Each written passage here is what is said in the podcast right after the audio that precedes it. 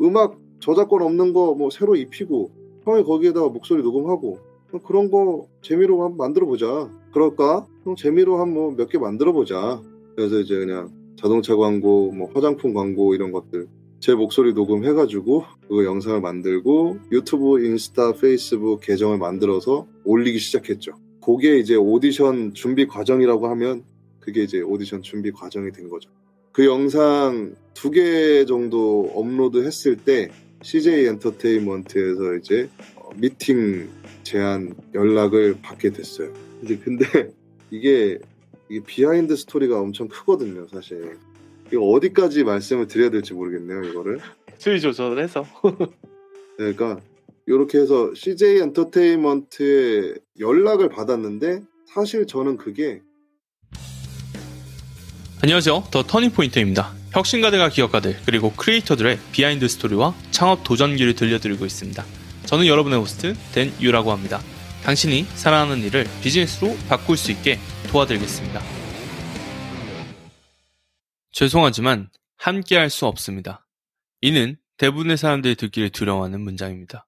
때로는 거절을 받을 것에 대한 두려움이 너무 크기에 시작조차 엄두를 못 내는 경우가 있습니다. 하지만 오늘 모신 게스트분인 정세진님에게는 거절이 일의 1부였을 뿐입니다. 그의 성우 커리어는 거절에서 시작됐습니다. 이번 에피소드를 통해 다음에 이야기를 들어볼 수 있습니다. 예체능 관련 커리어를 쌓기 전에 고려하셔야 할 사항들, 우울했던 캐스팅 결과를 극적으로 뒤바꾸는 방법, 경쟁에서 두각을 나타내기 위해 해야 하는 일, 마지막으로 거절에 대한 당신의 사고방식을 바꾸는 방법. 만일 너무 무모해 보이고 성공에 대한 보장이 없는 꿈을 품고 계시다면 이번 방송은 당신을 위한 시간입니다. 그러면 오늘 방송 시작합니다. 제가 이제 이분을 소개할 때는 조금 스토리를 좀 설명을 드려야 될 것 같은데 이전 게스트 분을 촬영하다가 갑자기 거기 있었던 녹음실 사장님께서 와 굉장히 이제 눈이 초롱초롱해지시면서 관심을 보이셔서 제가 그 자리에서 현장 섭외를 하게 된 어떻게 보면 녹음실 사장님을 한번 모셔보았는데 또 이분의 스토리가 굉장히 많습니다. 그래서 오늘도 여러분들한테 아주 굉장히 재밌는 방송을 한번 들려드리도록 하겠습니다. 자, 어서오세요. 네, 안녕하세요. 자, 반갑습니다. 자, 녹음실 사장님이신데 여러분도 느끼시겠지만 목소리가 굉장히 멋있죠? 자, 오늘 목소리 관련된 내용들을 한번 많이 이야기해 보도록 하겠습니다. 자, 바로 첫 번째 질문부터 들어가 볼 텐데요. 대학 밴드에서 무려 보컬을 맡으셨습니다. 그리고 심지어 성우까지 되셨었어요. 근데 궁금한 게 대학교 때 그러면 전공은 무엇이셨는지 이어서 해당 전공이 음악이나 이 성우 관련 연관성이 좀 있으셨나요? 대학교 전공은 저랑 되게 잘 어울리는 건데 국어 국문학을 이제 일단 전공을 했습니다. 그리고 국어 국문학을 전공을 한 이유는 사실 고등학생 때 교사가 되는 게 꿈이었는데 그 교사는 어떤 과목의 교사가 돼야 할까? 그냥 제일 만만한 게 국어 같다. 그래서 이제 국어 국문학과를 진학을 했었고요. 근데 이제 이 국어 국문학 전공이 음악이나 뭐 성우 관련해 이제 연관성이 있냐라고 물으셨는데 저는 되게 굉장히 연관성이 이제 깊다고 생각을 합니다. 사실 지나고 나서 보니까 그때 당시에는 국문학 전공으로 이제 진학을 할 때는 당연히 음악이든 성우든 이런 거에 전혀 관련이 있을 줄 몰랐어요. 근데 이제 전공 교육 과정들을 다 밟고 공부를 하고 그러다 보니까 나중에 음악을 하고 하고 이제 성우 활동을 하고 그렇게 됐을 때 아, 내가 국어를 하기를 참 잘했다. 이제 그렇게 느껴지게 됐죠. 어, 그러면 좀 네. 여쭤보고 싶은 게 다음 질문 넘어가기 전에 좀 한 가지 이유만 알려주실 수 있으실까요? 국어 국문학과에서 배웠던 또는 국어 국문학과에서 내가 음악이나 성우를 할 때 도움을 받으셨던 내용이요. 소설에 대해서 혹은 시에 대해서 문학에 관련해서 엄청나게 뭐 심도 있게 분석하고 혹은 그런 거를 이제 막 계속 쓰게 되거나 뭐 이렇게 이런 공부를 할 거라고 저도 생각했었는데 굉장히 다양한 문화 그리고 문학에 관련된 콘텐츠를 굉장히 많이 접하게 되고요. 네, 그러다 보니까 뭐 이해도 네, 글을 보고 이해하는 능력이라든지 빨리 캐치하는 능력 그런 것들이 이제 좀 빨리빨리 그런 능력들이 좀 생겼던 것 같아요. 그게 이제 저한테는 가장 큰 도움이지 않았나 싶습니다. 엄청난 어떻게 보면은 어, 메리트네요. 왜냐면 아시겠지만 이 대본 같은 것들 읽고 하는 게 분량이 상당하잖아요. 근데 남들보다 뭐 속도도 될 거고 이해도도 높고 그 다음에 요즘 보니까 학교마다 글쓰기랑 이 지문을 이해하는 거에 어려움을 겪는 친구들이 되게 많다고 하더라고요. 그래서 아. 엄청난 장점이지 않나 라는 생각을 좀 합니다. 네. 맞습니다. 네, 네. 자 그러면 다음 질문 한번 여쭤보겠습니다. 자, 예. 음악과 관련된 모든 직업들 중에서 음, 그러면은 이 성우를 좀 선택하신 이유는 무엇입니까? 성우라는 직업을 제가 선택했다기보다는 어, 뭐 선택당했다고 봐야 될 것 같아요. 사실 성우라는 직업에 관심이 없었어요.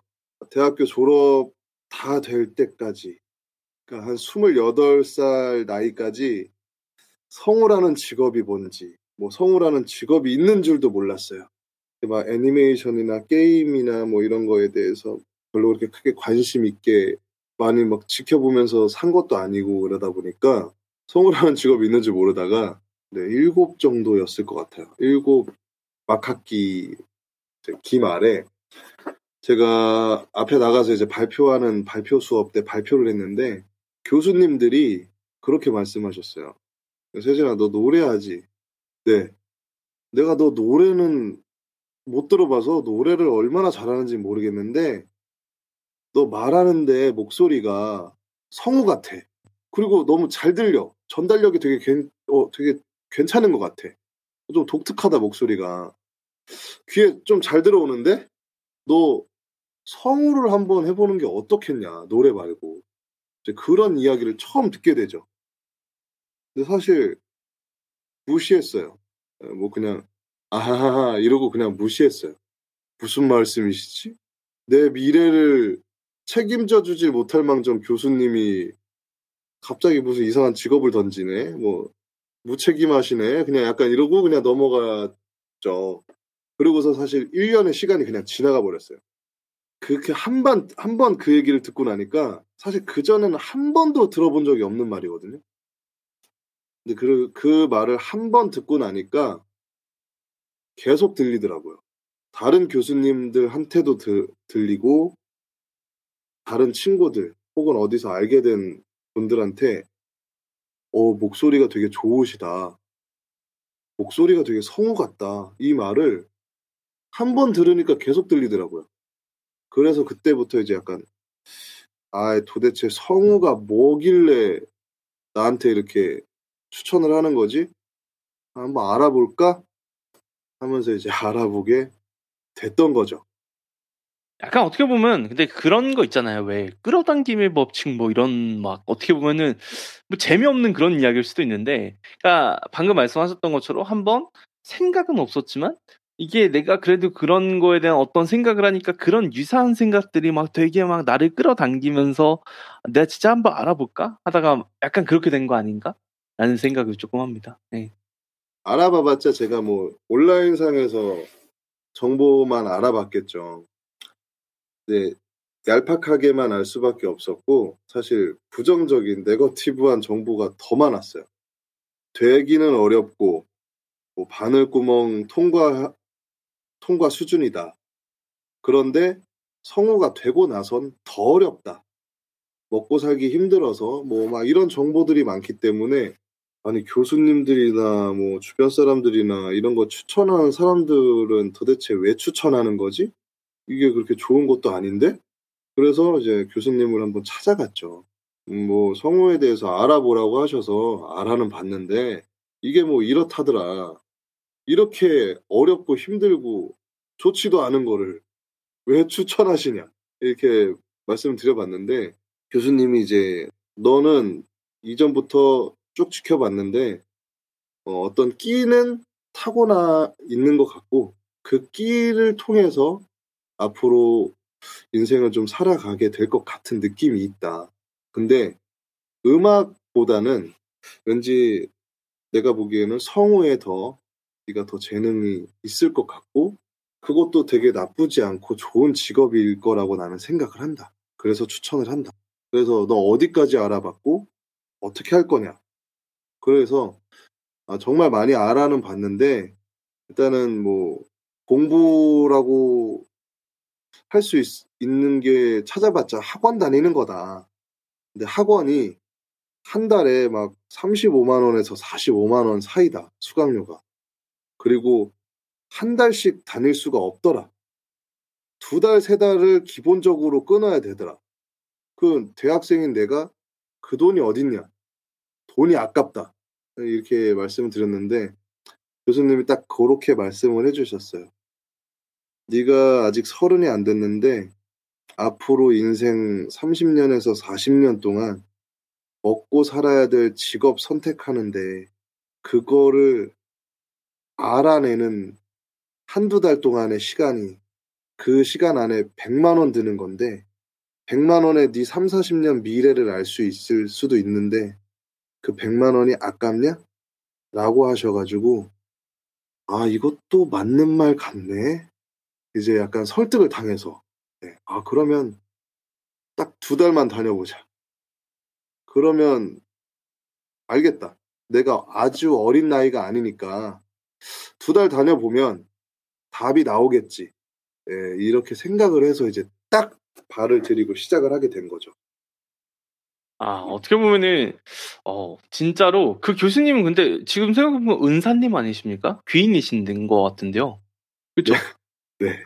아 지금도 굉장히 잘 해주셔야 될 것 같은, 잘 해드려야 될 것 같은 뭐 그런 분이시지 않나라는 생각을 좀 합니다. 그렇죠? 근데 음. 그분 입장에서는 굉장히 뿌듯해하실 것 같아요. 왜냐하면 사실 본인을 포함해서 제자가 엄청 많을 텐데 사실 본인도 아시겠지만 사람들이 키워보면 왜 조언을 해줘도 그걸 진짜 하는 사람이 있고 안 하는 사람이 있잖아요. 근데 어떻게 보면은 앞에서 네라고 하고 뒤에서 안 할 수도 있는 건데 앞에서 네 하고 뒤에서도 한 거니까 어, 교수님 입장에서도 굉장히 어떻게 보면은 예쁜 제자이지 않을까라는 생각을 좀 합니다. 음. 그쵸. 저를 많이 자랑스러워 하시기도 했고, 네. 다른, 이제 제가 이제 졸업 후에도 후배들한테도 계속 많이 이야기해 주셨다고 하더라고요. 이런 선배가 있다. 그러니까 너희도 너희가 하고 싶은 거를 꼭 찾아내서 그렇게 그 길로 잘 갔으면 좋겠다. 또 이런 귀감이 됐죠. 어떻게 보면 또 교수님의 이 레파토리에 하나가 추가가 된 어떤 성공 사례가 아닐까 싶은데 자 듣고 계실지 모르겠습니다 교수님 하면서 다음 질문 한번 여쭤보겠습니다. 자, 예체능 관련이라는 게 보통 아까 잠깐 이야기 중에 말씀하셨는데 매우 불안정하다고들 이제 어르신 분들이 많이 이야기를 하시잖아요. 근데 그만큼 근데 본인도 그런 이야기를 다 듣고서 이제 이런 걸 한 거니까 처음 시작할 때 물론 본인 스스로 두려움이나 불안감이 있으셨을 것 같아요. 근데 혹시 만약에 없으셨다면 또는 있으셨다면 어떤 식으로 일을 좀 대처하셨는지가 궁금합니다. 이제 사실 음악 그할 당시에도 성우가 되기 전에도 밴드 활동을 이제 하면서 대학교를 다니면서 그 막 학기 이제 막 4학년 4학년 말부터 성우 공부까지 이제 병행을 했어요. 그러면서 사실 저희 집이 뭐 이렇게 잘 사는 형편도 아니었고 그냥 평범한 집안에 제가 근데 학교를 다니면서 뭐 아르바이트 같은 거나 장학금 같은 거를 탔다고 하더라도 뭐 지갑이 얼마나 있겠어요. 밴드 활동을 하면은 술도 마셔야 되지. 합주실 잡아서 합주 연습도 해야 되지. 돈 나가지. 뭐 차비, 밥값에 성우 학원비에 뭐 이런 것들이 이제 돈이 많이 나가다 보니까 그리고 이제 또 아, 음악하면 굶어 죽는다던데. 그리고 사실 제가 국문과에 입학했을 때부터 별명이 국문과의 별명은 굶는 과예요. 야 국문과 굶어 죽어서 굶는 꽈래매 이런 말을 사실 하도 많이 들으면서 이제 살았다 보니까 그런 걱정을 항상 했었죠. 아 돈벌이는 어떻게 해서 해야 될까? 내가 잘 안 될 수도 있는데 내가 그냥 한 번도 꿈을 제대로 펼쳐보지도 못하고 망할 수도 있는데 이런 생각은 사실 항상 가지고 있었기 때문에 저는 좀 도전을 하는 도전을 지향하지만 동시에 안전도 해야 된다고 하는 좀 그런 동시에 그런 거를 좀 추구하는 성격이다 보니까 어떻게든 회사를 취직하든지 어, 아니면은 좋은 아르바이트 자리 안정적이면서 쭉 오래 할 수 있는 좋은 아르바이트 혹은 그런 계약직 요런 것들이 또 없을까 요런 것들도 이제 많이 항상 찾아보면서 꿈을 꾸게 됐었고요 두려움이나 이제 불안함 어떤 식으로 대처를 했냐. 그냥 딱 그랬던 것 같아요. 좋은 쪽을 많이 일단 생각을 해, 야 되죠. 부정적인 생각보다 사실 모든 예체능뿐만 아니라 어, 이제 나름의 합리화이기도 한 것 같은데요. 변호사도 변호사 나름이다. 뭐 의사도 의사 나름이겠지. 장사하는 사람도 장사하는 사람 나름이겠지. 잘 되는 사람은 잘 되는 거고 힘들면 다 어려운 거야. 그냥 약간 이런 계속 마인드 컨트롤, 합리화. 그럼 나도 잘 되면 잘 될 수 있어. 내가 열심히 안 해서 잘 안 되면 망하는 거다. 어, 그럼 나는 어떻게든 최선을 다해보자. 뭐 지갑이 좀 두둑했다면 더 열심히 할 수도 있겠지만 동시에 계속 돈을 벌면서 이걸 열심히 하려다 보니까 사실 엄청 힘들 때가 많았어요. 힘들 때가 많은데 그래도 저는 이제 나름대로 자신 있는 게 깡나고 무모함 그리고 잠 안 자는 거 버티는 거 어, 이런 거는 좀 자신 있었어요. 어렸을 때부터 그러다 보니까 그래 하루에 두 시간만 자면서 하자 아, 하루에 세 시간만 자면서 하자 다 살 수 있다 사람 쉽게 안 죽는다 남들보다 막 뛰어나게 열심히 하진 않았어도 버티자. 어떻게든 악으로 깡으로 버티면서 살자. 이런 식으로 좀 대처를 했던 것 같습니다. 야, 어떻게 보면 존버였던 거네요. 그쵸? 그쵸. 뭐 이제 뭐 짧은 시간 안에 쇼부 보자. 이렇게 생각을 못 했었고요. 한 10년 정도는 꾸준히 그냥 한번 노력을 해보자. 그리고 성공하고 싶고 그런 생각이 전혀 없었어요. 남들만큼 살고 싶다. 한 번 사는 인생 뭐 멋있게 폼나게 살고 싶다. 이런 생각 한 번도 해본 적이 없어요. 그냥 내가 하고 싶은 일, 그리고 내가 하고자 하는 일을 조금이라도 계속 해 나가면서 그냥 살고 싶다. 연애 안 해도 돼. 뭐 결혼 못 해도 돼. 요즘 어, 나는 내가 소소하게 내가 성취하면서 그렇게 살아가고 싶다. 그게 내 인생인 것 같다. 좀 약간 그런 생각하면서 살았던 것 같아요. 자, 네, 좋습니다. 어떻게 보면은 마인드 컨트롤이라든지 어떤 아까 깡따구라고 말씀하셨는데 그런 올바른 이런 생각들이 또 어떻게 보면 진짜 하루하루 그냥 문자 그대로 주어진 대로 그냥 최선을 다해서 산 거잖아요. 그러니까 그런 모습들이 어떻게 보면은 진짜 남들이 주변에서 야 이거 굶어 죽어 이거 뭐 미래 없어라고 할 때 진짜 아 그래 알았어 나는 그냥 오늘만 살게 라고 하면서 이렇게 하루하루 쌓아 올린 게 어떻게 보면 지금껏 이런 커리어를 만들 수 있었던 비결 아닐까 좀 생각이 드는데요. 다음 질문 한번 여쭤보겠습니다. 자, 파란만장했던 이 대학교 시절을 보내시고 이제 이후에 KBS에서 일을 하게 되셨습니다. 취직하기가 어, 상당히 어려우셨을 것 같아요. 어떻게 취업하게 되셨고 또 어떠한 일을 주로 하셨는지가 궁금합니다. KBS 본사가 아니라 이제 상암동에 있는 KBS 미디어 센터에서 근무를 하게 됐었는데 그때는 아마 졸업하고 나서 2015년 가을쯤이었던 것 같아요. 잠깐 조교 생활을 하면서 이제 성우 학원도 다니고 밴드 활동도 하고 이러다가 사실 안 좋은 일들이 좀 있었어요. 조교도 그만두고 음악 뭐 활동도 다 그만두고 성우 공부도 다 그만두고 전부 다 그만두고 건설 현장에 막노동을 이제 뛰러 나갔었죠.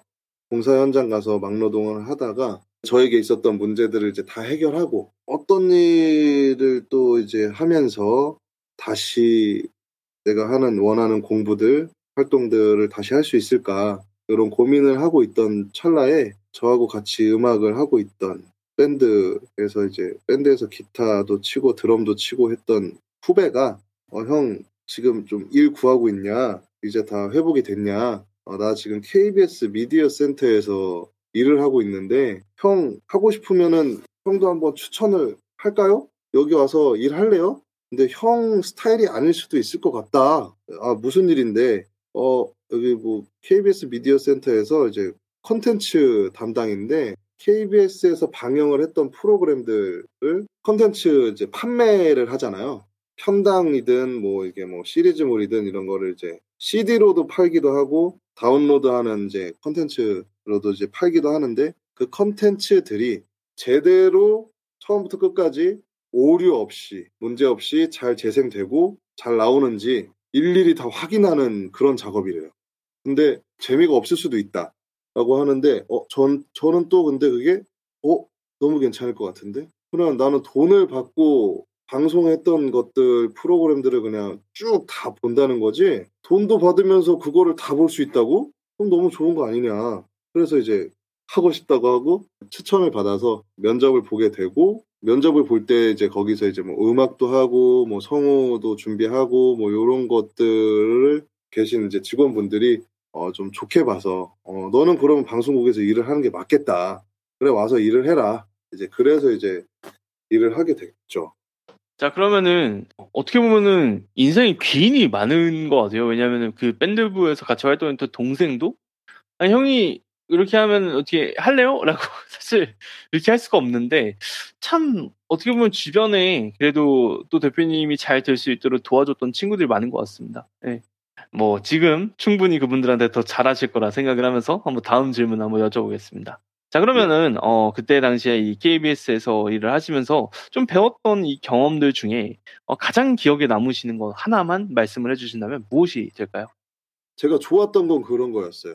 연예인을 보는 것도 나쁘진 않았지만 연예인이나 막 아나운서 뭐 이런 분들 막 쉽게 볼 수 있다는 거는 그냥 좋은 점. 제가 꼽을 수 있었던 장점은 방송국 관련 혹은 그 연예계 방송사 관련한 그런 소식 같은 것들을 어, 제대로 알 수 있는 거, 미리미리 또 빨리 알 수 있는 거. 제가 막 엘리베이터를 출근할 때나 퇴근할 때 엘리베이터를 타거나 그 주변에 이제 식당 가서 밥을 먹거나 이럴 때 방송국 사람들 혹은 거기에 무슨 이제 막 높으신 분들, 방송국에 높으신 PD 분들이라든지 이제 무슨 국장님, 뭐 센터장님 막, 막 이런 분들이 툭툭툭 지나가듯이 하는 말들이 있는데요. 그런 것들이 자극이 많이 됐어요.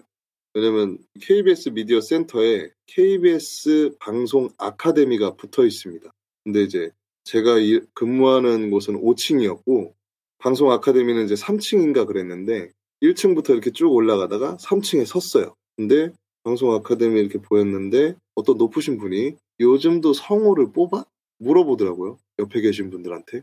근데 이제 옆에 계신 분들이 아예 아직은 뽑고 있습니다. 그래? 이제 안 뽑을 때도 되지 않았나? 뭐, 뭐 이런 말씀들을 하시는 거예요. 사실 그거 아니었으면 제가 다른 전략을 짜지 못했더, 못했을 것 같아요. 저는 사실 그 지나가는 그 말 때문에 성우를 안 뽑게 되는 날도 올 수도 있겠구나 라는 이런 생각이 이제 들게 된 거죠. 그래서 저는 가장 기억에 남는 것들이라든지 좋은 점이라고 하면은 방송국에서 일하거나 방송국 근처에서 일하면 방송국 관련된 소식들을 빠르게 알 수 있다. 이런 점들이 좀 좋았던 것 같습니다. 진짜 유용한 점이죠. 왜냐하면 그런 것들 관련된 일을 하고자 하셨었는데 그 소식을 어떻게 보면 현장에서 제일 빨리 들으신 거니까 진짜 엄청난 도움이 된 거죠. 그렇죠?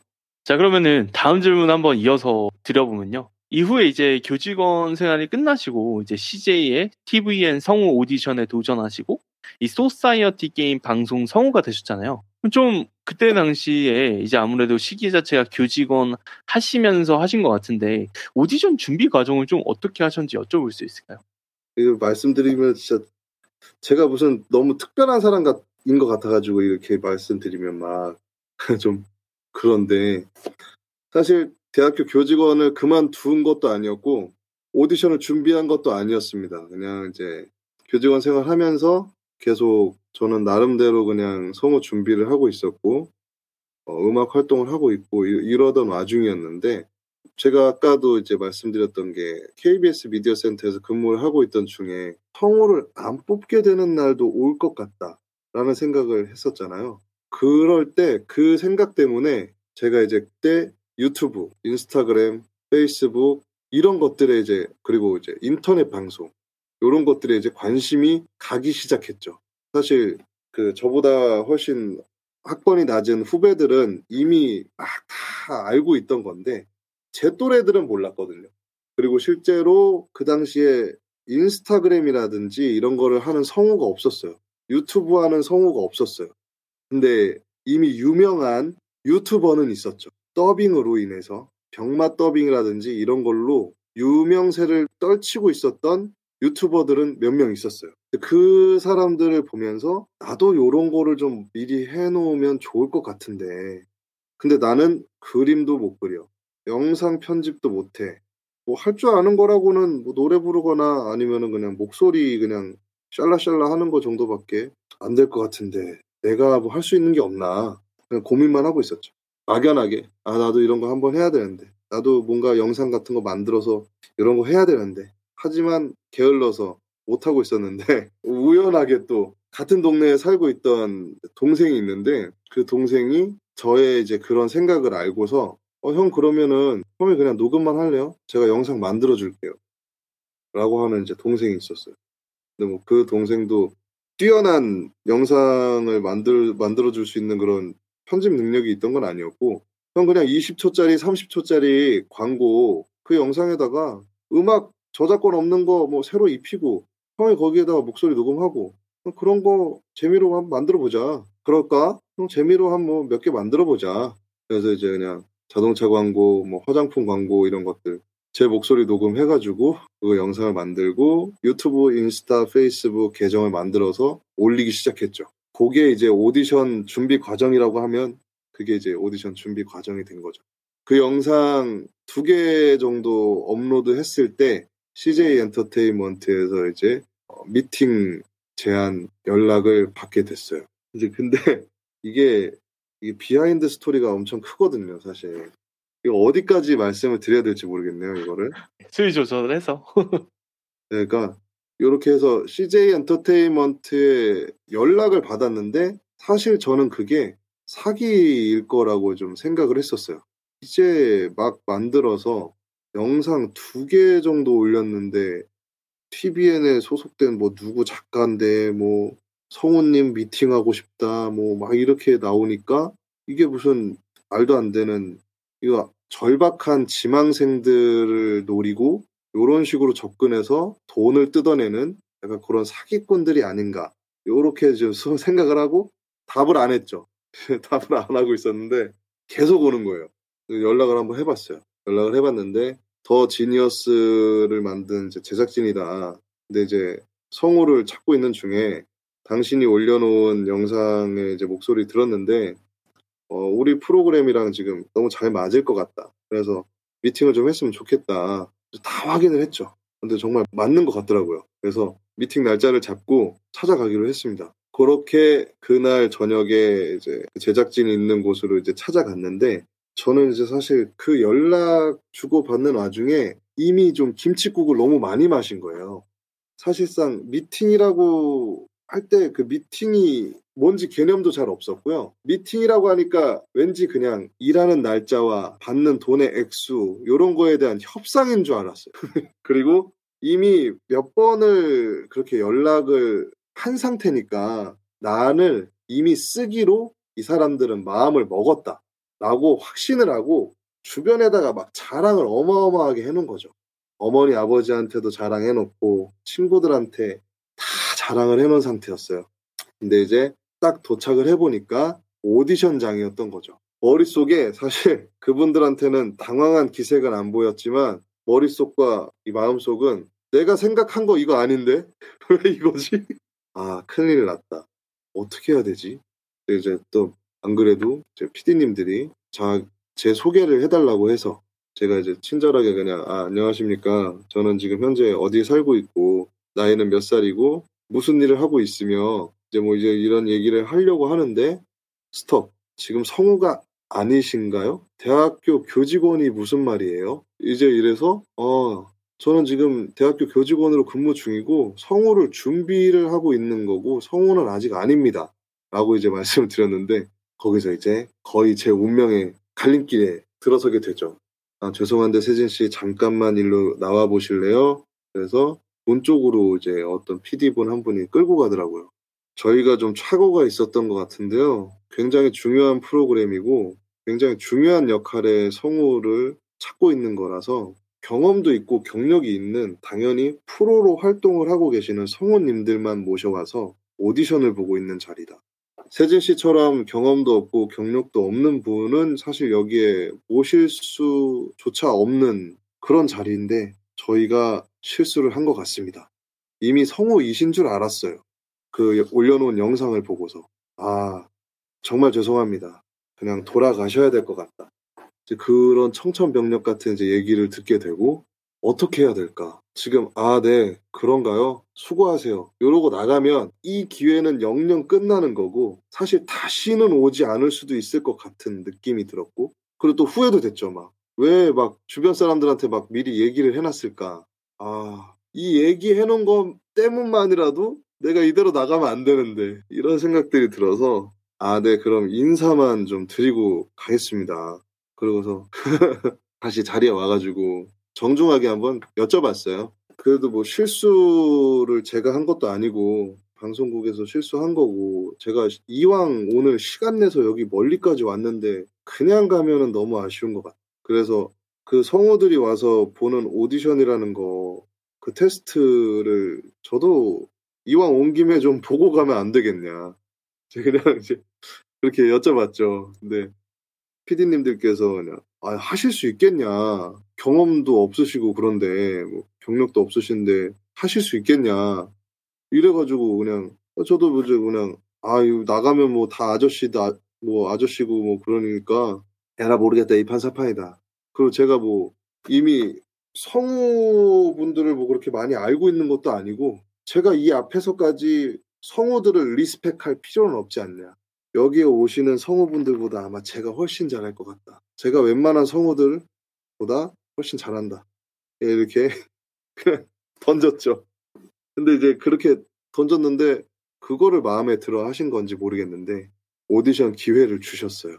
예, 오디션 기회를 받게 되고 제가 거기서 이제 오디션을 보고 그 오디션에서 이제 제가 최종적으로 이제 붙게 된 거죠. 그래서 이제 같이 일하자는 연락을 받게 돼서 예능 프로그램들을 2년 동안 진행을 하게 됐습니다.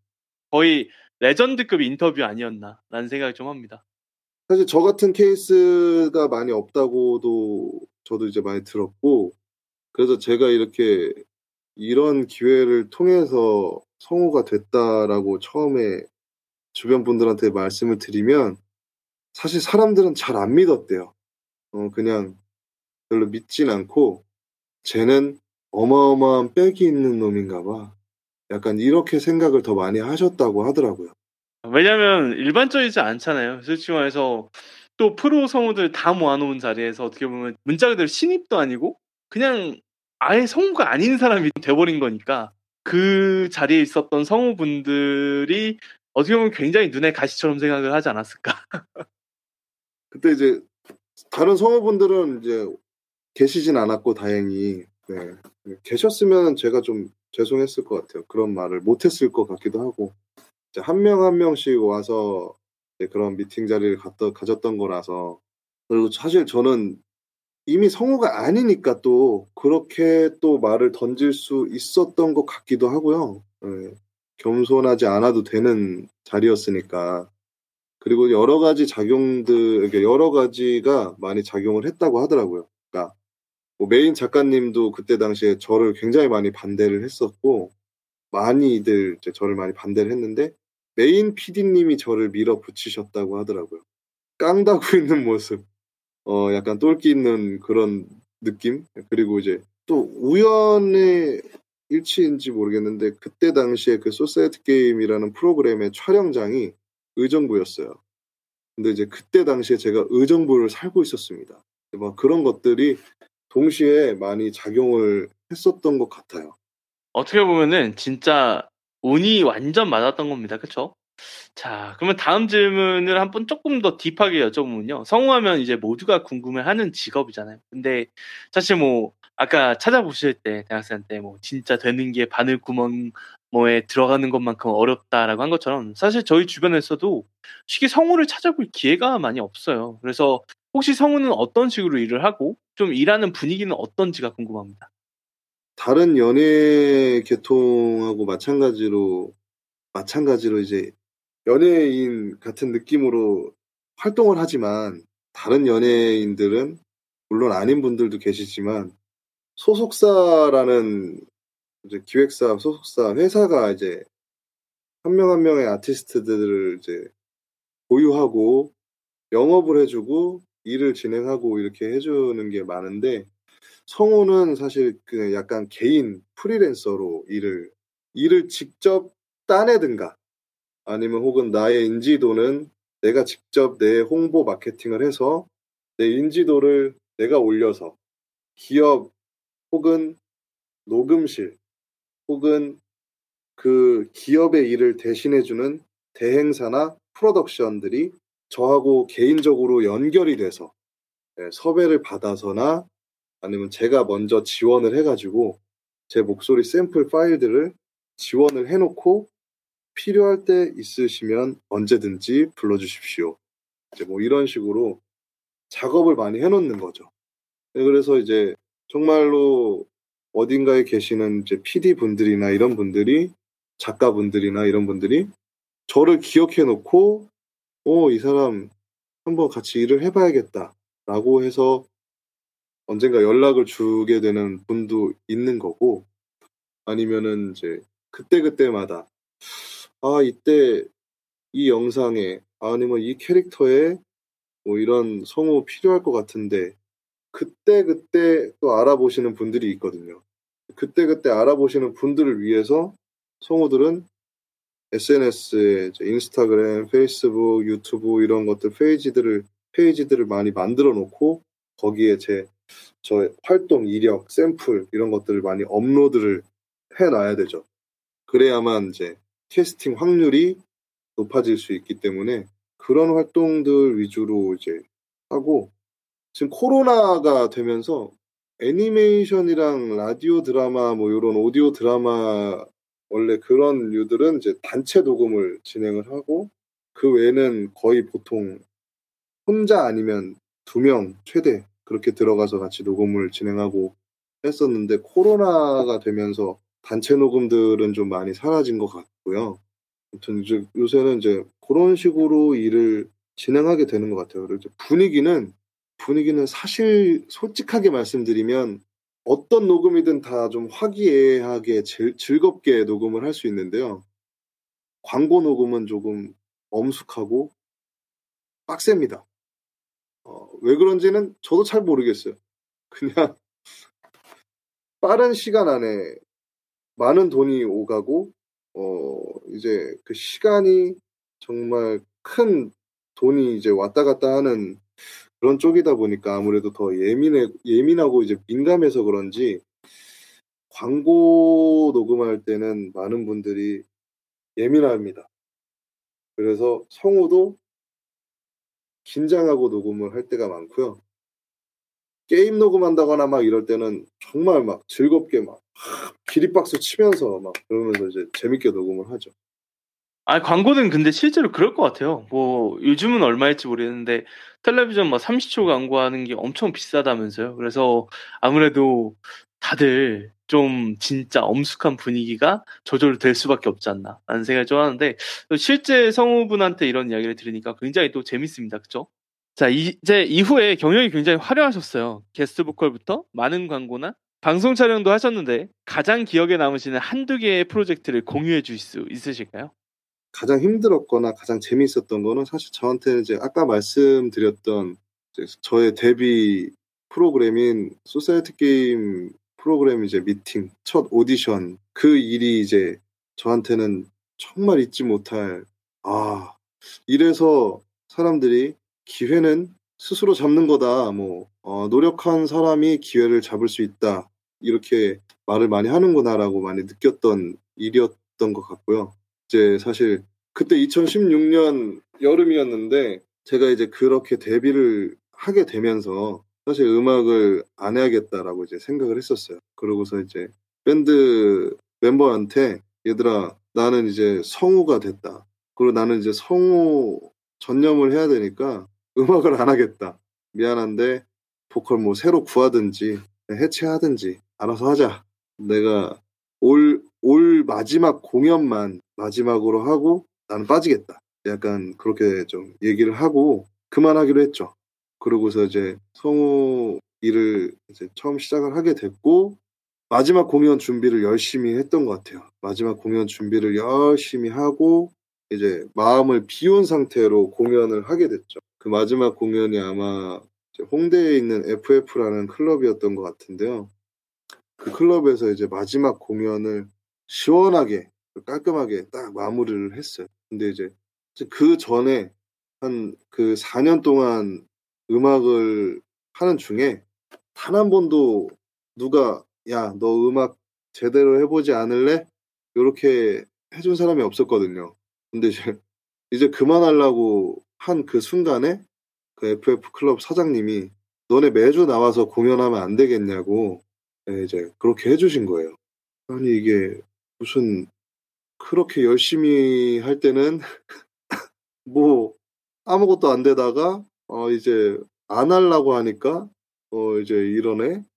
근데 이제 사실 제 마음 속에는 아 나는 이제 돈을 더 벌 수 있는 성우라는 타이틀을 이제 얻게 되니까 사실 아쉽지가 않았어요. 그래서 아, 안 하겠다. 안 하겠다라고 이제 마음을 먹고 안, 했, 안 했는데 음반을 하나 같이 내보지 않겠냐는 제안을 이제 사실 또 그때 받게 됐어요. 그래서 참 어, 너무 재밌다. 내가 그렇게 노력하고 막 열심히 하려고 할 때는 딱히 좋은 일이 일어나지 않았는데 그러니까 이제 접으려고 했다기보다는 그냥 마음 편하게 그냥 네, 이제 마음에서 멀리 좀 떨어뜨리니까 기회 같은 것들이 이제 막 생긴 거죠. 그때 당시에 이제 그게 버클리 음대를 이제 가게 되는 버클리 음대를 이제 진학하게 되는 후배였는데 그 후배가 제 노래를 이제 우연하게 이제 듣고서 저 나중에 음반 내고 작업하게 되면은 형이랑 꼭 하나 노래를 한번 내고 싶다. 목소리가 락을 할 목소리가 아니다. 제가 그때 이제 락 밴드를 하고 있었던 건데 락을 할 목소리가 아니야. 형은 나랑 발라드를 해야 된다. 이제 이렇게 된 거죠. 그래서 사실 그 말도 근데 사실 그냥 지나치게 되는 말이었어요. 그래, 뭐 그래요. 그렇게 되면은 참 좋겠다. 이러고서 시간이 오래 지났죠. 그 친구는 이제 진짜로 버클리로 이제 떠나야 되게 됐고 그래서 한 몇 개월이 지나고 나서 6, 개월 7개월 정도 지났을 거예요. 진짜 연락이 오게 됐죠. 같이 노래를 작업을 하자. 음반을 내겠다. 어, 근데 그때 이제 이제 힘들고 재밌는 이제 일이 이제 벌어지게 된 건데 연습을 할 때는 잘 됐어요. 연습을 할 때는 정말 잘 되고 녹음을 잘 할 수 있게 될 줄 알았죠. 근데 이제 그 녹음하는 날이 돼서 녹음을 하러 갔는데 제가 녹음실에 성우 녹음을 하러 간 적은 있지만 노래를 녹음하러 간 건 이제 그때 처음이었던 거죠. 노래를 처음 녹음하려 그러는데 이게 왜 이렇게 떨리는지 숨이 잘 안 쉬어지고 숨 관리가 안 돼서 박자랑 음정이 막 다 나가는 거예요. 그래서 거기에 계셨던 엔지니어분 뭐 이제 다른 분들이 제 안될 것 같다. 제 보컬 안될 것 같다. 뭐 일주일 정도를 다시 연습을 해서 다시 오면 모를까 지금 올은 안 된다. 이래서 저도 제 스스로에게 좀 많이 실망을 했죠. 그리고 이제 일주일 동안 연습을 다시 해와라 라고 얘기를 듣고 이제 그 자리를 뜨게 됐어요. 그래서 일주일 동안 저는 이제 정말 열심히 했죠. 진짜 죽어라 열심히 했던 것 같아요. 그 일주일 동안. 근데 이제 녹음하기 하루 전에, 하루 전날 전화가 왔어요. 저희가 많이 생각을 해봤는데, 아무래도 이제 전공자도 아니고, 노래 녹음에 대한 이제 경험도 없고, 그러다 보니까 아무래도 무리였던 것 같다. 이미 다른 보컬을 섭외를 했다. 아무래도 안 될 것 같고, 음 그냥 제안 드렸던 것 자체에 뭐 그냥 죄송하니까 연습도 많이 하셨을 텐데 그냥 내일 오셔서 녹음하시면 네, 그냥 기념으로 파일은 만들어서 드릴게요. 어, 그냥 기념으로 가지시, 가지시면 될 것 같고 음반까지는 이제 발매 못할 것 같다. 아, 이제 사실 그 연락을 받고 저는 술을 먹으러 갔습니다. 내일 안 가야겠다. 그렇게 이제 많이 실망을 하고 술을 먹고 새벽까지 술을 먹고 잠을 잤게 됐는데 다음날 마침 그냥 너무나 일찍 깨버린 거예요. 너무 마음이 안 좋아서 그런지. 근데 아침에 딱 이른 아침에 눈을 딱 떴는데 제가 엄청 차분하고 이성적으로 이제 상태가 되어 있더라고요. 어제 새벽까지만 해도 막 안 가막 아이 XX 뭐 막 이러다가 다 차분하게 아, 그래. 내가 지금 음악을 이렇게 몇 년 동안 노력도 엄청 많이 한 것도 아닌데, 이런 제안을 받은 것만 해도 이게 어디냐. 그러면은 그렇게 해서 기념으로라도 그냥 그 파일을 만들어 준다는데, 그냥 그게 어디냐. 그럼 나는 일주일 동안 또 노력도 했고, 가서 얼마나 또 변했는지 체크도 해봐야 되는 게 당연한 거 아닌가. 그래, 그냥 가자. 가서 그냥 재밌게 녹음하고 오자. 이렇게 해서 가, 녹음을 하러 갔죠. 녹음을 하러 가서 녹음을 딱 하는데 엔지니어님이 야, 너 일주일 동안 뭐 했냐? 약 빨았어? 다른 사람이 됐네? 왜 이렇게 잘해? 어, 이러시는 거예요. 그래서 그냥 기분 좋게, 아, 그냥 많이 연습했구나, 많이 늘었구나. 어, 기분 좋게 이제 연습한 걸 이제 다 펼치면서 녹음을 했죠. 사실 이제 그리고 나서 이제 다시 뒤바뀌었어요. 저 저는 나가리 새로운 보컬을 구했다 그랬는데 새로운 보컬을 다시 보내고 제가 녹음을 해서 발매를 하는 쪽으로 다시 바뀌어서 네, 그렇게 이제 음반 첫 음반을 발매를 하게 됐죠. 이제 그게 이제 저한테는 잊지 못할 또 그런 기억이네요. 아 정글의 왕국 아닙니까? 혹시 음반 제목이 어떻게 되시는지? 아, 네. 제목은 잠이 오지 않는 밤에라는 곡입니다. 이제 그 아티스트 명은 원효연으로 되어 있을 거고 이제 거기에 피처링 개건 보컬로 이제 제 이름이 올라가 있을 거예요. 아, 19년도 9월에 나온 노래네요. 그게 이제 처음 나온 거는 이제 17년도 5월일 겁니다. 근데 이제 뭐라 그러지 리마스터 버전도 있고 뭐 리메이크 버전도 있고 이러다 보니까 좋습니다. 이 방송에서 좀 아쉽지만 어, 뭐 한 소절만 딱 들려주시면은 이제 나머지 더 듣고 싶으신 분들은 또 더 들어가시지 않을까. 한 소절만 딱 들려주시고 다 더 듣고 싶으신 분들은 더 들어가지 않을까 싶습니다. 예. 이거 근데 그, 이거 지금 노트북 마이크라서 이거 음질 괜찮나요? 한발 다가서면 두 발 멀어질까 너와의 사이가 어색해지진 않을까 밤새 고민했어 이젠 고백할게 더 이상 친구가 아닌 남자로 서고 싶어 뭐 이런 노래입니다. 아니 갑자기 제가 터닝 포인트에서 어떻게 보면 오늘 성우를 모셨다고 했는데 가수를 모시게 된 저도 이제 어떻게 보면 청취자분들이랑 지금 같은 입장입니다. 어 뭐지라고 하면서 굉장히 이제 어, 기분 좋게 듣고 있어요. 기분 좋은 서프라이즈인데 아. 아주 좋습니다. 자물 한 잔 드시고 다음 질문 한번 해보겠습니다.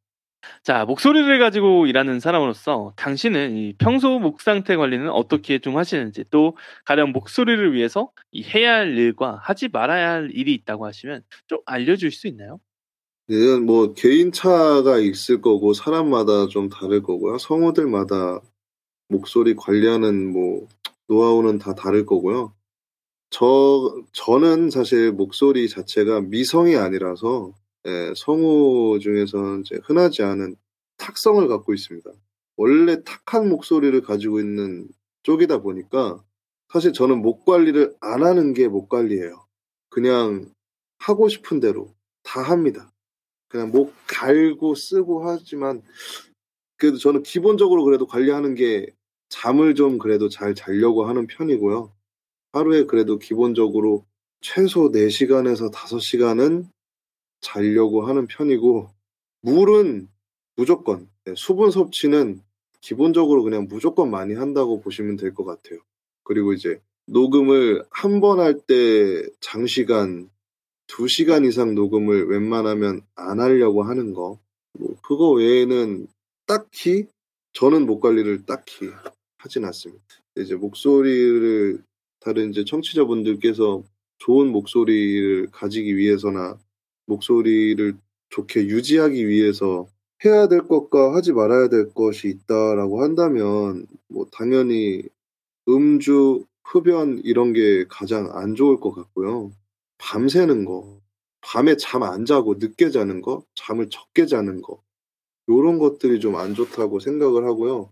그리고 또 한 가지 좀 다른 분들도 많이 간과하시는 게 있을 것 같은데 이 PC 그리고 이제 TV 뭐 우리가 많이 넷플릭스나 디즈니 플러스 이런 것들도 많이 볼 거고 요새 핸드폰 모바일 게임이라든지 이렇게 막 이렇게 고개 숙여서 많이 쓰시잖아요. 이 지금 목 상태, 척추 상태가 만약에 안 좋아지는 것도 목에 안 좋습니다. 목소리를 낸다거나 좋은 목소리를 가지는 거에 이 호흡기 이런 거에도 다 영향이 가서 무조건 안 좋으니까 너무 많이 이제 모바일을 너무 이렇게 고개 숙여서 거북목이 되끔 그렇게 이제 많이 안 하시면은 그게 이제 많이 좋을 것 같아요.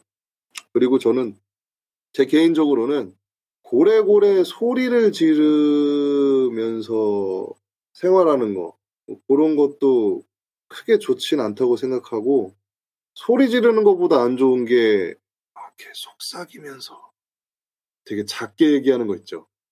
어, 막 기어 들어가게끔 자신감 없이 좀 말하는 습관을 갖는 거 있잖아요. 야, 너 오늘 뭐 먹을래? 그러면은, 어, 나난 라면이 좋은 것 같기도 하고, 막 이, 런 요런, 요런 식으로 말을 자꾸 하다 보면 소리가 점점 안 좋아진다고 생각해요. 성대가 그런 소리만 낼 수 있게끔 자리를 잡아버려요. 네, 저는 그렇게 생각을 하기 때문에 그런 것들만 안 생기게 하면 좋지 않을까 생각합니다. 엄청난 꿀팁입니다. 왜냐하면 저도 이제 소리를 많이 내는 사람인데, 그러니까 저는 이제 누가 막 가르쳐 준 적이 없다 보니까 시행착오하면서 깨달았던 내용들 중에 몇 개가 오늘 좀 많이 나와서 아 역시 결국엔 찐 경험자들한테 배워야 되는구나라는 이야기를 생각했는데 딱 이 든 생각이 아 이 성대도 그 습관에 따라 이게 진짜 뭐 약간 자아를 가진 것처럼 의지를 가진 것처럼 이 습관에 따라 되게 변하는구나라는 생각을 조금 느꼈습니다. 예. 네네 성대도 이제 근육이라고 들 많이 표현하시잖아요. 예. 쓰는 만큼 어떻게 쓰느냐에 따라 달라진다고 봅니다. 다음 질문은 굉장히 제가 궁금한 질문인데요. 어, 더 이상 성우뿐만이 아니라 이 직접 성우들을 작품의 캐스팅도 하시고 또 연기 디렉팅까지 하시잖아요. 그러면 성으로서 주어진 역할을 하는 것과 전체적인 그림을 아우르는 프로듀싱에는 좀 어떠한 차이가 있다고 생각을 하십니까? 성으로서 주어진 역할만 할 때는요, 사실 상대방의 대사와 대본에도 뭐 신경을 쓰, 써야 될 때도 있고, 아니면 이제 홍보 영상, 뭐 광고, 뭐 이런 것들은 사실 혼자 녹음할 때가 더 많잖아요. 영상 그냥 흘러나오는 BGM 이런 것들만 거기에 잘 묻어나게끔만 제가 그냥 느낌만 잘 살리면 된다 그런 느낌으로 이제 가거든요. 워낙 빨리 녹음을 해야 되니까요. 근데 이제 프로듀싱을 할 때는 제가 이 영상의 톤 거기에 나오는 음악 들어가야 되는 성우의 목소리 톤 이런 것까지도 다 고려해서 생각을 좀 해야 되다 보니까요. 예, 정말로 이제 그냥 프로듀싱에는 정말 그냥 말 그대로 프로듀싱을 해야 되는 PD의 입장인 거고 성우는 말 그대로 그냥 내가 배우 혹은 안에 들어가는 나는 거기에 한 부분을 이미 채워질 누군가가 어떤 PD가 제 목소리 이미 어울리는 음악 소스들 다 연결을 시켜 놓은 거기 때문에 저는 다른 거는 다 굳이 신경 쓰지 않고 틀리지 않고 정확한 발음으로 정확하게만 전달만 하면 된다 는 가벼운 마음으로 녹음만 하면 되죠. 네, 그런 차이가 있는 것 같습니다. 자 그러면은 개인적으로 본인은 프로듀서를 더 좋아하시나요? 아니면 성우로서 일을 하시는 걸 더 좋아하시나요? 저는 근데 정말 딱 반반인 것 같긴 한데요. 성우 처음에 성우 되고 싶다고 하면서 이제 성우 지망생들 친구들하고 같이 스터디를 할 때에도 프로듀서로서 역량이 좀 있는 것 같다 네가 라는 얘기를 좀 듣긴 했었어요. 왜냐면 제가 직접 기획해서 쓰고 만들어 봤던 컨텐츠들이 몇 가지가 있었거든요. 거기에 직접 성우들 캐스팅하고 대사도 다 직접 쓰고 하면서 했던 것들이 아무래도 이제 사실 국문학을 전공을 했, 다 보니까 그런 전체적인 컨텐츠에서 의 전체적인 것들을 좀 볼 줄 아는 그런 안목도 어느 정도는 생겼었던 것 같고 그런 거를 좀 이해하는 능력이 그래도 좀 없진 않다. 네, 그런 생각이 좀 들었었어가지고 그냥 좋아한다라고 하면은 재미로만 따지면 사실 성우만 하는 게 훨씬 좋죠. 왜냐하면 머리 안 아프잖아요. 머리 안 아파요. 자 어떻게 보면 찐 즐거움을 이야기하시지 않았나 왜냐하면 누가 봤을 때 멋있을 수 있잖아요 그 타이틀이라는 게 아 프로듀서 하면서 어깨도 막 으쓱하고 근데 사실 책임을 진다는 거 그게 진짜 골치 아픈 일 아닌가 싶습니다. 그러면서 어 진짜 참 저도 이제 이가에 미소를 지으시는 거 보면서 아 역시 저런 게 맞지라는 생각을 좀 했습니다. 다음 질문 한번 드려보면요. 아 이거는 또 청취자분 중에 이런 꿈을 꾸는 분들이 만약에 계시다면 되게 도움 많이 될 질문인데요. 만약에 누군가 이 성우를 꿈꾼다면 또는 주변에 성우를 꿈꾸는 사람이 있다면 어떻게 좀 준비를 하라고 조언을 해주고 싶으신가요? 뭐 예를 들어서 아까 말씀은 주셨는데 데모 녹음을 해서 업체에 뭐 뿌린다든지 뭐 디테일하게 포트폴리오를 만들어야 한다든지 또는 업계 사람들이 이용하는 뭐 음. 추천해주고 싶으신 커뮤니티나 사이트가 좀 있을까요? 네, 일단은 저 같은 경우도 이제 제가 뭐 이제 유튜브, 인스타그램 이런 걸 활용해서 컨텐츠들을 만들어서 업로드를 해야겠다라고 생각했던 게 가장 큰 이유가 저는 준비가 됐다라고 생각했기 때문에 그걸 이제 시도를 했었습니다. 아, 나 정도의 실력이면 누가 못 가? 난 기본기, 연기력, 표현력, 목소리, 아무도 나한테 태클 못 걸 정도가 나는 될 것 같다. 라고 생각했기 때문에 이제 도전을 이제 그런 활동을 하기 시작한 건데, 그 정도의 기본기나 탄탄한 실력 정도는 이제 기본적으로 갖추어야 된다고 이제 생각을 하고요. 그게 이제 이제 준비가 됐다라고 생각을 하면 어, 요즘에 막 그런 거 많잖아요. 크몽이라고 하는 거라 그리고 어, 또 성우 성우 샘플을 올려놓고 판매를 할 수 있는 그런 온라인 판매처 플랫폼들이 요즘에 굉장히 많이 생겼어요. 크몽 말고도 뭐 이제 올보이스라고 하는 그런 사이트도 있고요. 그리고 이제 파이버라고 하는 해외 어플도 있고 그 외에도 아마 검색해 보면은 정말 많이 나올 겁니다. 거기에 그냥 내 목소리 샘플들 예, 포트폴리오 만들어서 업로드 해놓고 내 소개 그냥 이력 정도 간단하게만 적어놔도 목소리에 매력이 있다라고 생각하는 구매자가 있다면 충분히 구매를 할 거예요. 다만 이제 가격을 어떻게 측정해서 나아갈 건지는 많은 공부가 필요하겠죠. 아무래도 시장 조사라든지 시장 조사가 제일 중요합니다.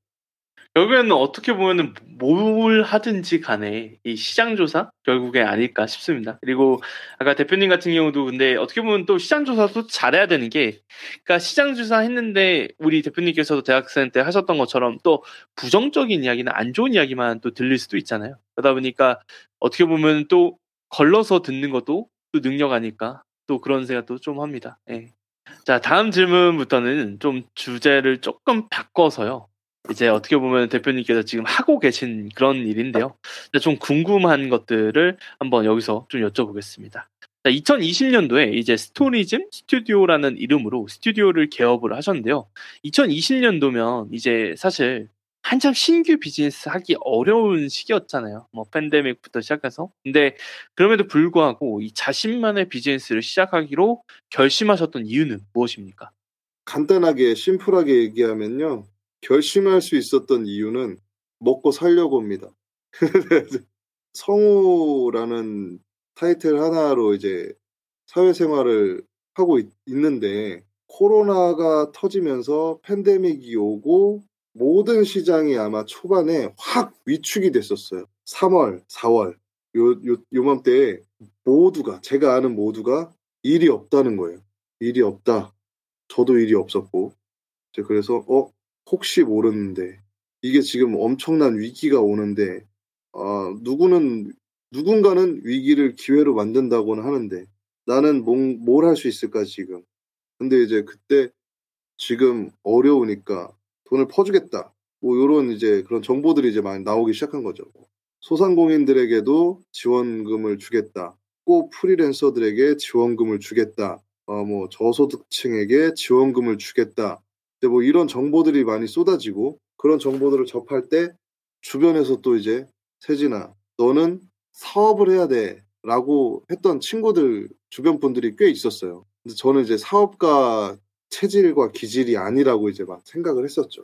근데 사실 이제 이 위기 속에서 살아나야 된다고 이제 생각을 해야 됐었어 가지고 그래 지금 이때 돈을 받아서 그 돈으로 뭐 생활비나 하고 옷 사 입고 밥 사 먹고 이러지 말고 사업을 한번 해볼까 그런 생각으로 이제 도전을 해보게 된 겁니다.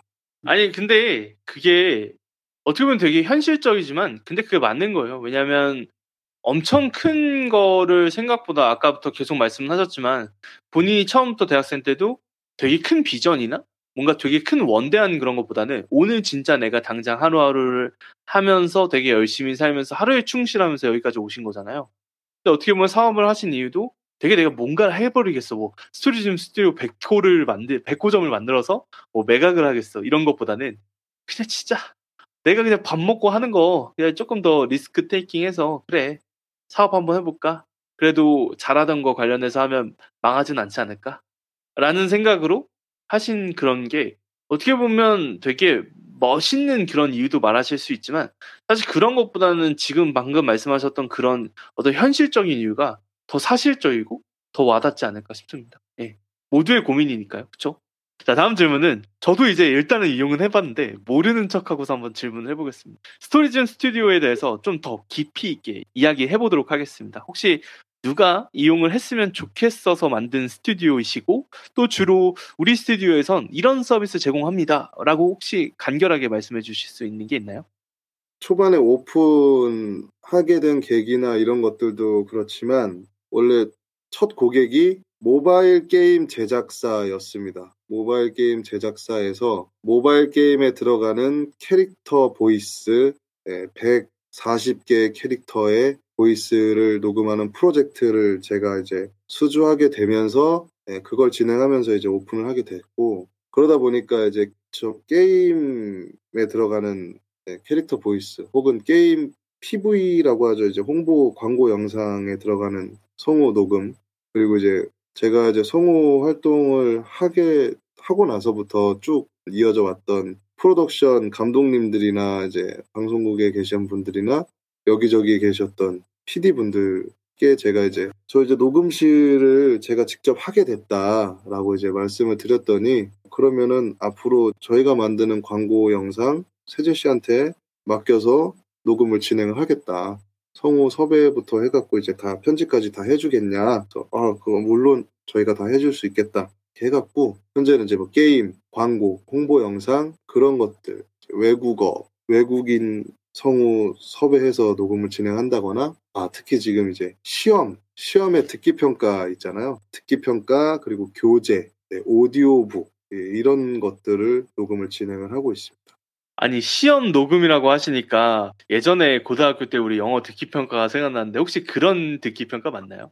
아, 네, 지금 몇 년째 진행을 이제 오픈하면서부터 지금 올해 이제 3년째 계속 진행을 하고 있는 건데, 외국인들이 한국어 능력 시험 보잖아요. 똑같이 우리가 영어 듣기 평가하는 것처럼 외국인들의 한국어 능력 시험에서 그 듣기 평가 녹음을 저희 녹음실에서 진행하고 있습니다.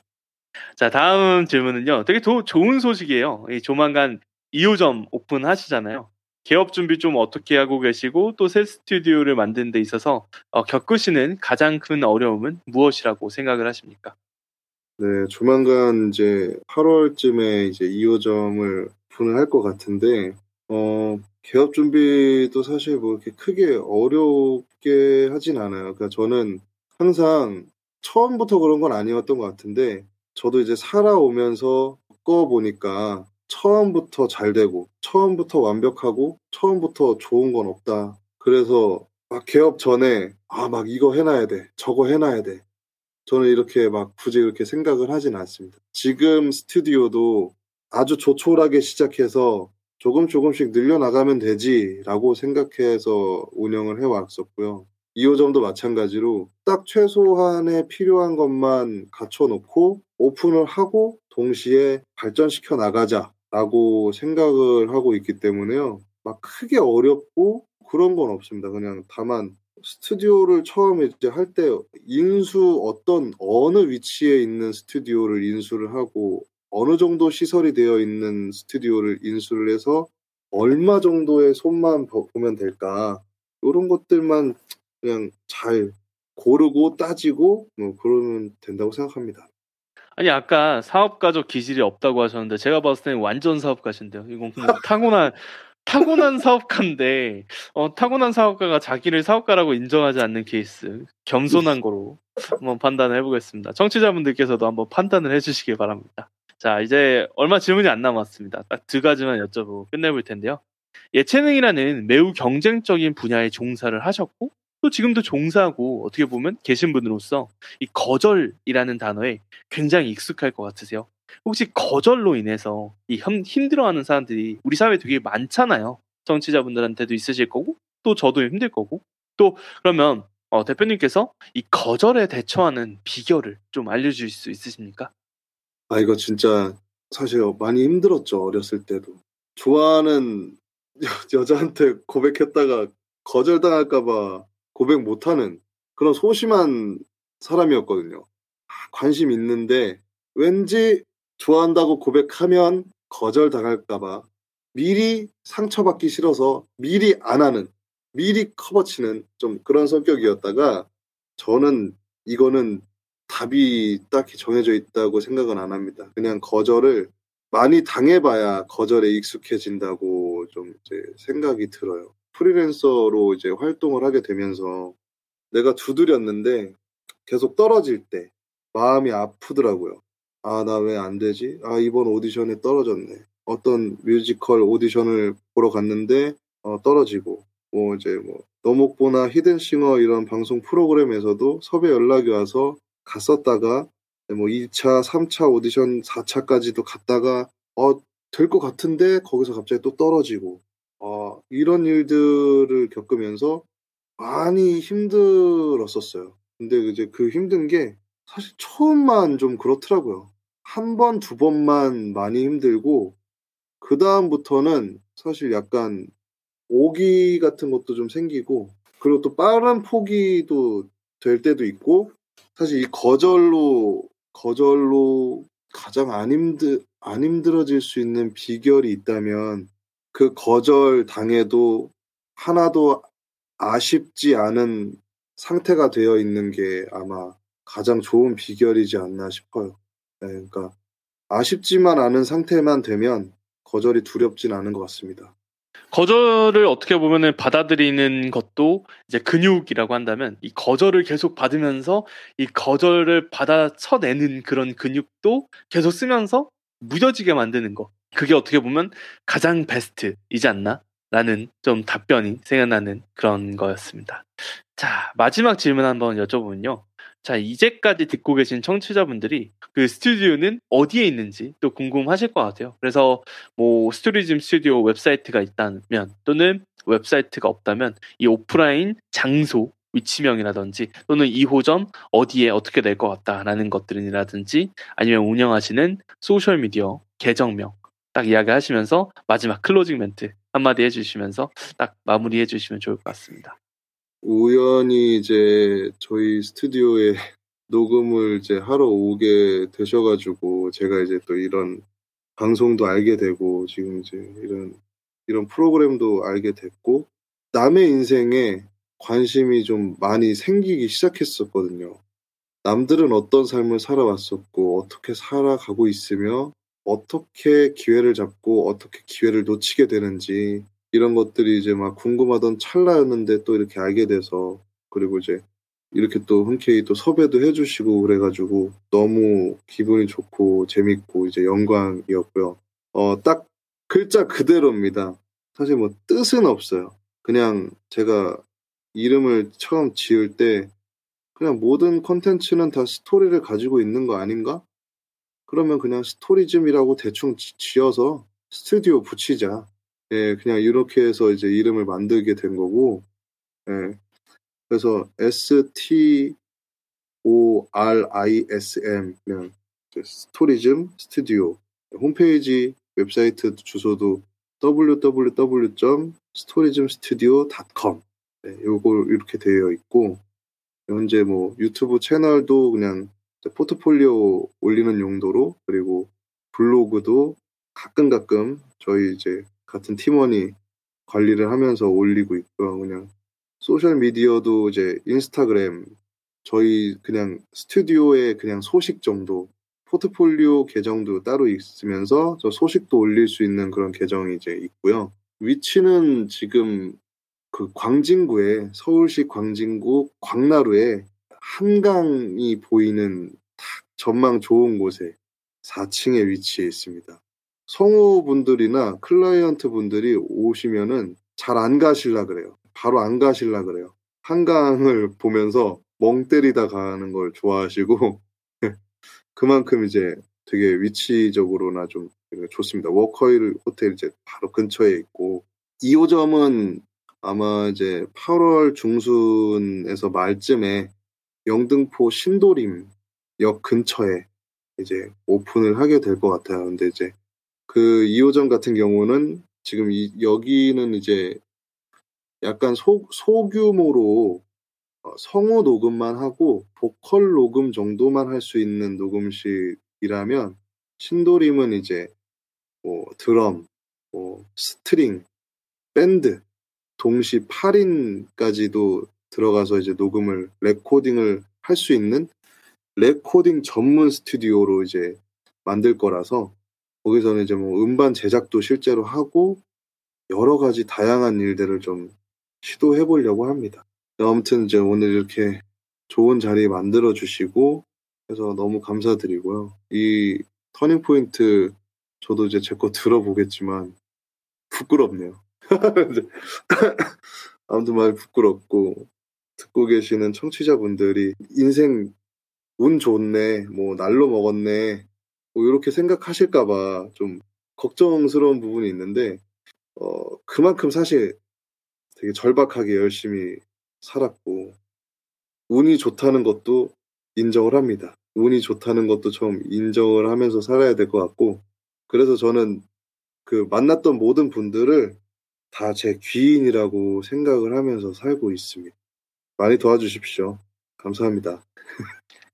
감사합니다. 끝까지 아주 굉장히 멋진 인사이트를 남겨주신 대표님이신데 이호정 같은 경우는 아까 이제 청취자분들 이제 아시겠지만 또 본인이 레코딩하고 음반 냈다고 또 음반 경험을 살려서 또 레코딩 전문 스튜디오를 내는 거. 근데 이게 어떻게 보면 성공 공시인 것 같아요, 청취자분들. 왜냐하면 저도 보면 경험했던 걸 해야 또 잘하시더라고요. 경험했던 걸 음. 해야 또 잘하고 또 그래야 오시는 고객분들한테 조언도 해주시고 왜냐하면 사장이 모르면 안 되잖아요. 사장이 모르는데 그거라면 저는 그건 아니라 생각을 합니다. 그래서 어, 이걸 들으시는 청취자분들께서 이더 터닝포인트에서 나오시는 게스트분들께서 항상 하시는 이야기 중에 공통점은 거의 다 경험을 한 걸 한다라는 걸로 오늘 끝 매짐을 한번 지어보도록 하겠습니다. 자, 오늘 방송 함께 해주신 정세진 대표님께 박수 한번 치면서 오늘 시간 마쳐보도록 하겠습니다. 감사합니다.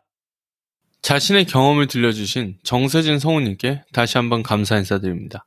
혹시 이번 에피소드를 만들 수 있게 된 계기가 된 스토리를 들어보고 싶으시다면 더 터닝포인트 에피소드 56화 월급 3만원에서 줄 서서 먹는 맛집 오너가 되기까지 with 범과 범효동 대표의 방송을 참고하세요.